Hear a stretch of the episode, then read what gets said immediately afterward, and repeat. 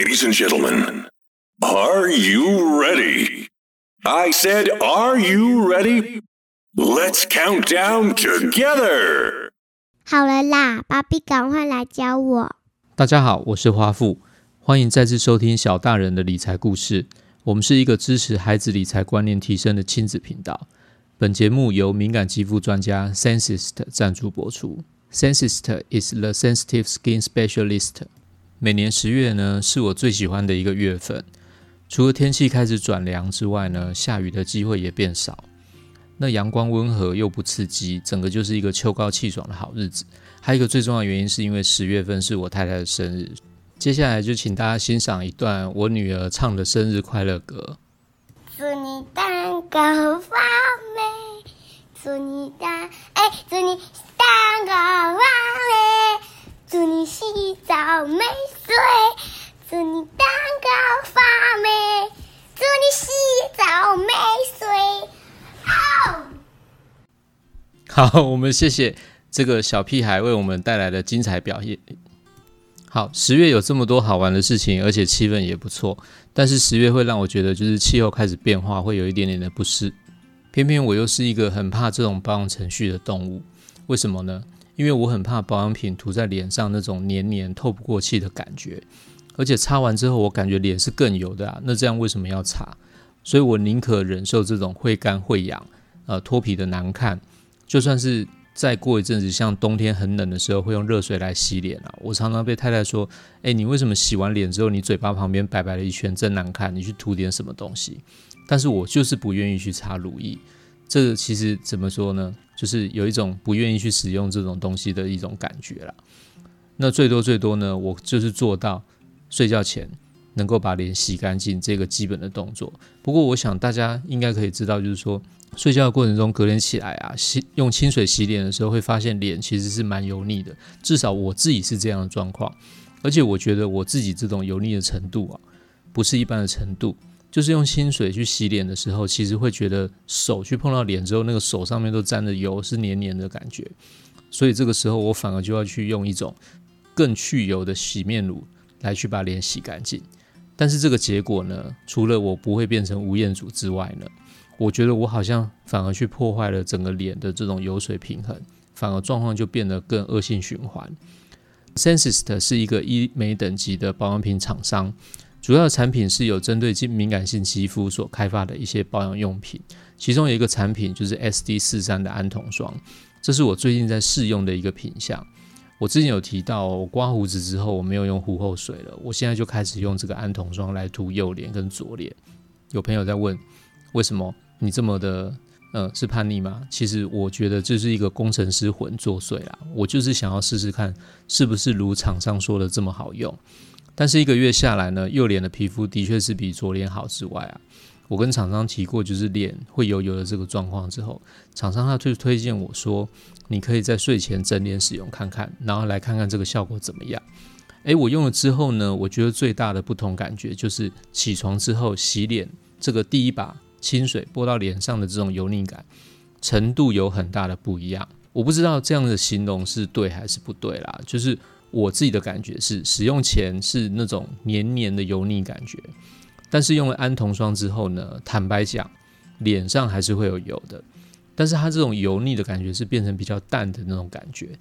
更精确的来讲，好了，使用前呢，我不能只用清水跟毛巾来这样子做洗脸，因为这样子。会有油油的感觉，是洗不干净的。但是用安酮霜之后呢，我觉得可以用清水跟毛巾来洗，大概就有感觉洗干净九成的这种感觉差异。OK，我也把这个产品推荐给有需要的听友呢。这一次呢，我跟厂商争取到一个九折，而且是免运费的折扣码。我大概算了一下，每一瓶大概可以省下两百多块到三百块钱左右。那我会把这个折扣码。备注在节目最后的一些文字内容当中。有兴趣的朋友呢，可以在 Sensist 网站购买的时候，记得输入 Kids Money 二零的这个折扣码，厂商呢就会提供你一些优惠。Sensist 厂商呢，他也会在今年的十一月二十六号到二十九号之间，受邀新北市政府的一个邀请，那参加一个创新的展览。那展览的地点呢，就在板桥区的中山路。这个新北市政府的行政大楼一楼。呃，非常欢迎大家，如果有兴趣的话，可以到现场来了解一下产品相关的一些资讯。我会在文字的内容上面做一些补充，再请大家做留意。好，那我们接下来来谈一下今天的内容。最近在脸书上面有一位朋友私讯我，是一位妈妈啦，她就问我说，基金跟黄金呢应该怎么选择？诶，台股已经涨到这个位置一万三了，其实有点高，那心里面也会怕怕的。那黄金呢，去看一下，也比之前还要贵啊。那应该怎么样去判断呢？到底是应该，如果是要帮小朋友做一个规划的话，我应该怎么选择？选择哪一个好呢？我想今天刚好可以利用这个机会，把目前到未来短时间之内还不太会改变的这个零利率时代，我们应该对黄金该有什么正确的看法，来做一下说明。那同时，我对于共同基金也有一个特别的想法，我觉得在节目的后面一并也跟大家一起来做一个讨论，希望大家听完这集的内容能够有所收获。黄金呢？我想大家的认识一直是长辈最喜欢的投资标的。我说一个故事哦，我我记得我外婆她没有什么特别的理财能力或者是观念，可是她也对黄金情有独钟。我是在想，因为那一辈他在在日据时代一直到战后啊，他们这一辈他们经历过战争很可怕，而且他们经历过一个我们没有经历过的事情，就是比战争更可怕的通货膨胀。因为那时候一九四六年到一九四九年的时候啊。旧的台币发行量暴增了一百七十五倍，所以让整个台湾的金融秩序整个大乱。那最后呢，形成什么状况？形成就是我们熟知听过那个故事吧，四万块台币去换一块钱新台币的那个惨烈状况。我外婆曾经跟我讲一件事情，她说那个时候啊去买菜，我就问她说：“诶，你买菜是用布袋装吗？”她说：“不是。”她说：“其实没有多到用布袋装，其实是用本机装。”那本机呢，就是那种扫地用的那种本机，不是我们现在塑胶那种，呃，怎么讲，扫地的那种，比较像清洁队扫树叶那种竹子编起来的那种竹子本机。大家有印象吗？我我我我我其实小时候有看过这个东西，其实比现在的塑胶的这种本机还大蛮多的。那我那时候我外婆就说，她说买东西哦，拿一个本机、两个本机的钱这样捧着去买东西。啊，我那时候还小，其实我有问他一件事，我说：“那你不怕被人家抢吗？”啊，我外婆就笑说：“你那个一个本机只能买几颗鸡蛋，你怎么可能去抢抢人家这个东西？”所以他的意思是说，其实钱很不值钱啊，其实掉了几张，其实也不一定会想捡，那就是为了说拿这个东西去跟人家买鸡蛋，那只是凸显说需要这么大这么大量的纸钞去跟人家换一个生活必需品。那就是到后来呢，这个金融秩序整个乱掉。那乱掉之后呢，大家对于纸钞就没有信心。这就回到我们第一集一开始讲的，真钱也是假的。因为当他没有一个大家社会共识，已经没有对他有一个信任感的时候，他就没有任何意义了。其实他就是就是纸而已。所以到最后呢，他们那个年代到最后就变成说，民间自己以物易物。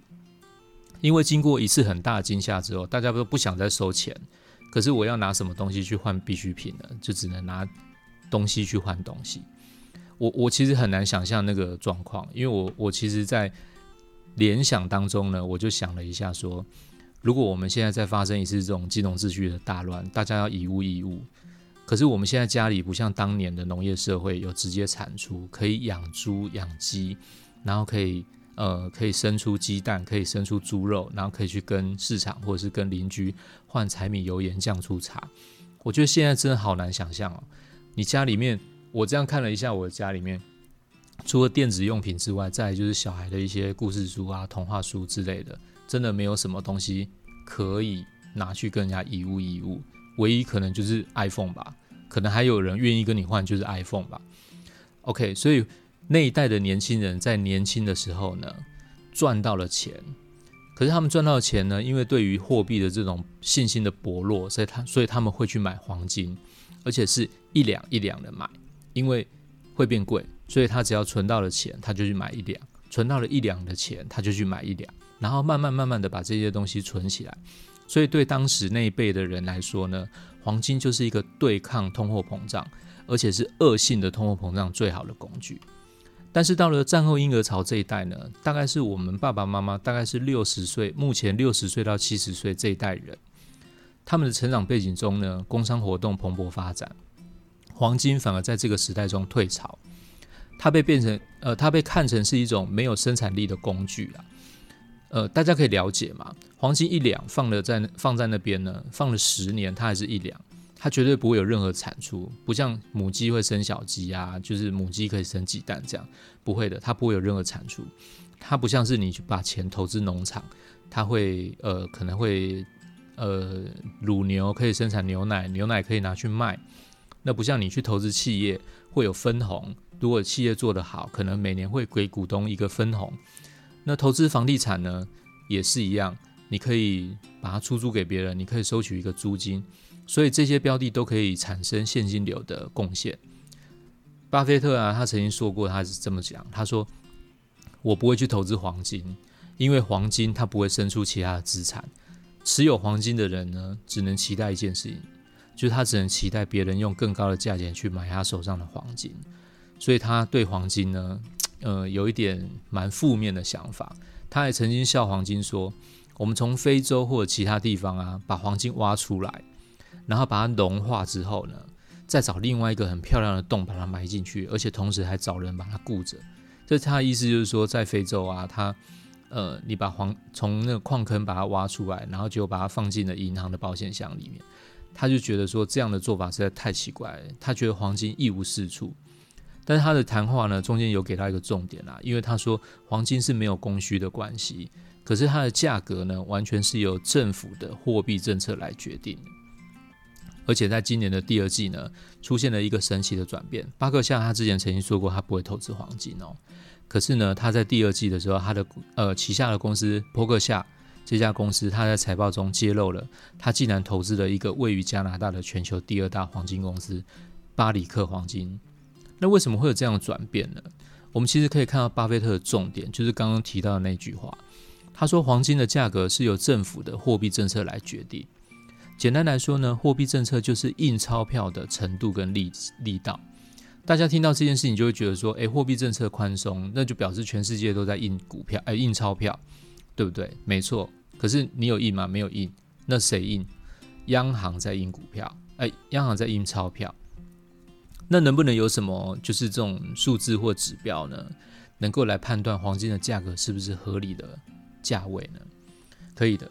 我有发现一件事情，就是说实质利率，实质利率的意思呢，我跟大家说明一下，它就是央行的定定存的利率呢，去减掉消费者的物价指数，剩下的就是实质利率。简单来讲，如果现在银行的定存一年是零点八 percent，那消费者物价指数的年增率如果是零点六 percent，那实质利率就是多少？就是零点二。那如果定存一年是零点八。那消费者物价指数也刚好是零点八，那代表什么？实质利率就是零。那同时呢，如果物价指数的年增率超过了银行所提供给你的利率，那的确就会变成负数哦。这时候大家可能会有一个疑问，会觉得说，那实质利率啊，应该是正的时候居多吧？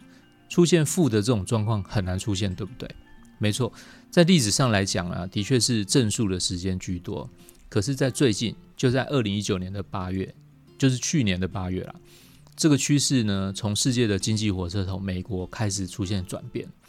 美国的实质利率呢，在那个月份掉到了负零点一五 percent，一直持续到今年，就是录音的现在的二零二零年的十月，它已经掉到负一点一二 percent。这表示什么？这表示说，我们活着的这个当下。实质利率啊，它转变成负数，这个趋势呢持续在发生，而且是变扩大。它还没有看到一个收敛的迹象。同时呢，黄金它是用美金来计算价格嘛，对不对？因为我们报价都是用美金来做报价的一个基准。我们来对比黄金跟美国实质利率降低的时候呢，价格是怎样表现的？那清楚可以看到呢，黄金的价格跟美国的实质利率走势刚好是相反。所以呢，大家可以参考这个指标来判断一下黄金能不能投资。其实这个答案我想非常清楚了。那同时我会在节目的文字内容里面去附上一张图表，让大家参考一下这个走势是怎么样。大家只要一看就会很清楚的了解。好，至于基金呢，我会认为说，因为基金它是一个透过专业人士来帮你操作的一个工具，所以我非常鼓励一些亲朋好友，如果你不熟悉股市啊，你不要轻易的买个股，因为个股会有人为的一些呃操作或者是影响，那你去投资共同基金反而比较好一点。但是不是要你随便买，呃，喜欢就买，这样不行哦。买基金我有归纳出三个重点啊，请大家一定要参考，否则你做不到啊，就先不要投资基金。第一个重点，我会建议大家买国内股票型的基金，不要买海外。为什么？因为国内股票型的基金它不会有汇率上的压力，不管美金那怎么贬值啊，它不会吃掉你的获利，也不会增加你的损失。像今年新台币一直上涨，好像已经。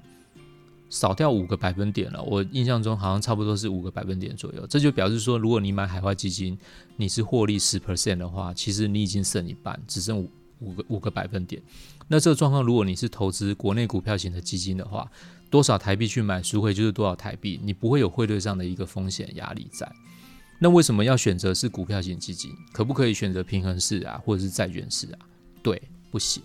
因为我建议你啊，买股票型的基金，因为股票型基金它的顾名思义就是投资在国内上市贵公司，它是最贴近我们的生活。那因为贴近你的生活，你就会去注意，你就会去观察，你就会有一个专注力在你投资的标的上，而不是买了之后就把它丢着，然后最后赔得很惨，然后才来检讨，不能这样子。而且这个股票型基金它投资的金额呢，它可以到它整个基金规模的七成。所以它操作是比一般平衡式的基金或债券式的基金更有弹性。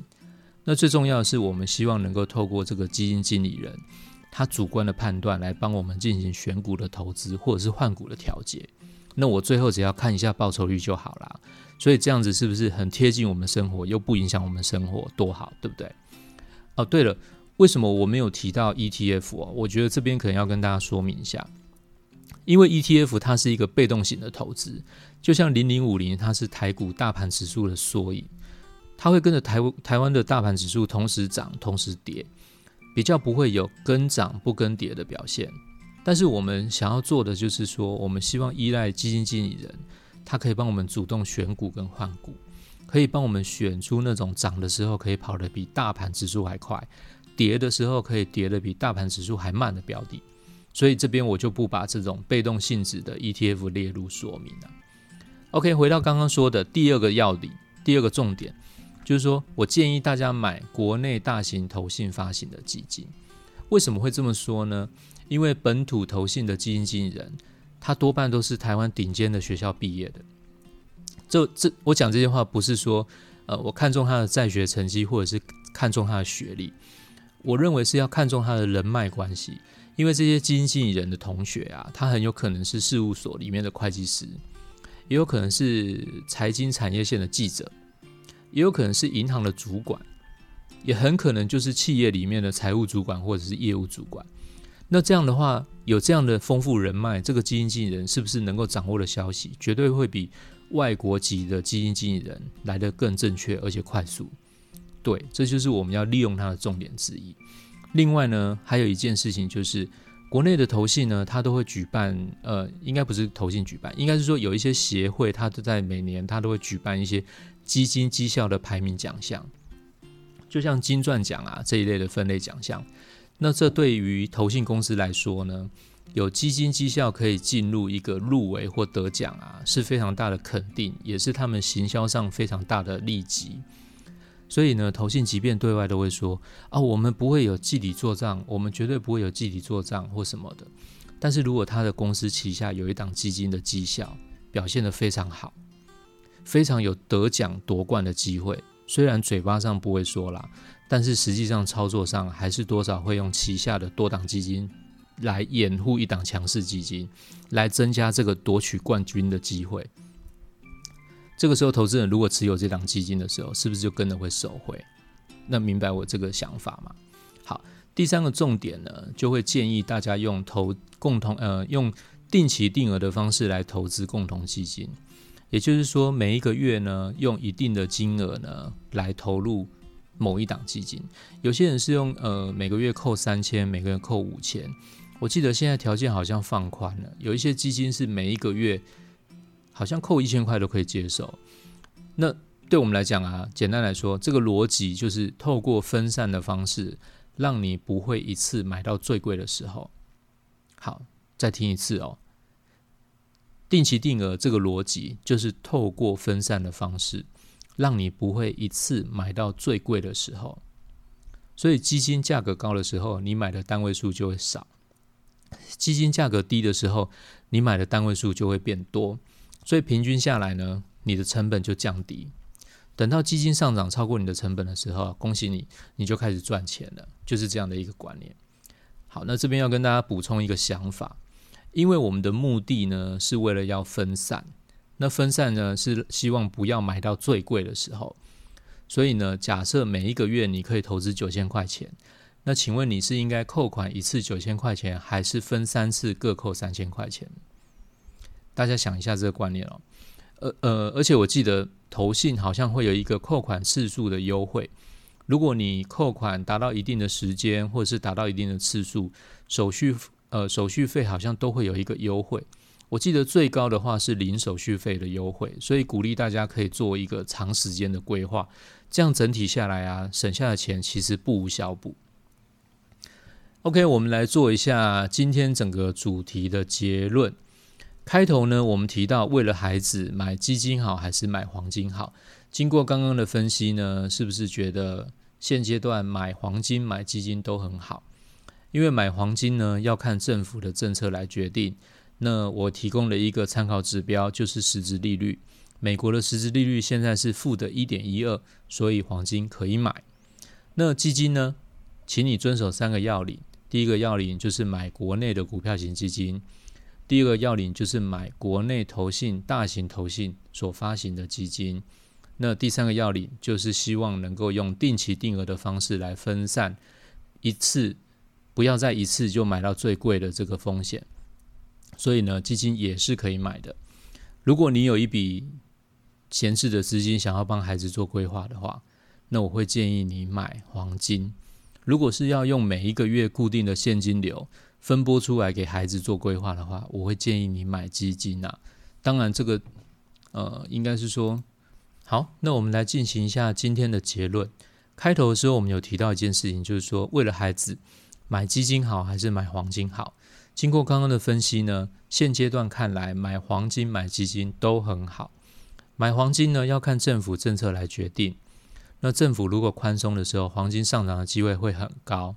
参考指标呢就是实质利率，而现在美国的实质利率大约在负一点一二左右，所以黄金可以买。那基金呢，只要你遵守三个要点，第一个要点是买国内股票型的基金。第二是买国内大型投信的基金，第三是用定期定额的方式。如果可以遵守这三个要点，也是可以投资基金的。所以我建议呢，如果你是一笔闲置资金，想要帮孩子做一个规划，那我会建议是买黄金。可是如果你是希望用每个月固定的一个现金流分拨出来帮孩子做规划的话，那我会建议你买基金。当然，这两者之间是可以弹性的调整跟运用啦，视每一个人的状况而定，不一定有非常硬性的规定。好，那就是我们今天这样的讨论呢，希望大家能够对于这个基金或黄金的规划，能够有更清楚的一个轮廓跟参考。好，以上的分享就是小大人的理财故事。我们是一个致力于孩子理财观念提升的亲子频道。如果觉得我们的内容不错呢，欢迎订阅与推荐给有需要的朋友。我们已经成立了小大人的理财故事粉丝专业，有任何的想法，欢迎跟我们私讯互动。我们下次见喽，拜拜。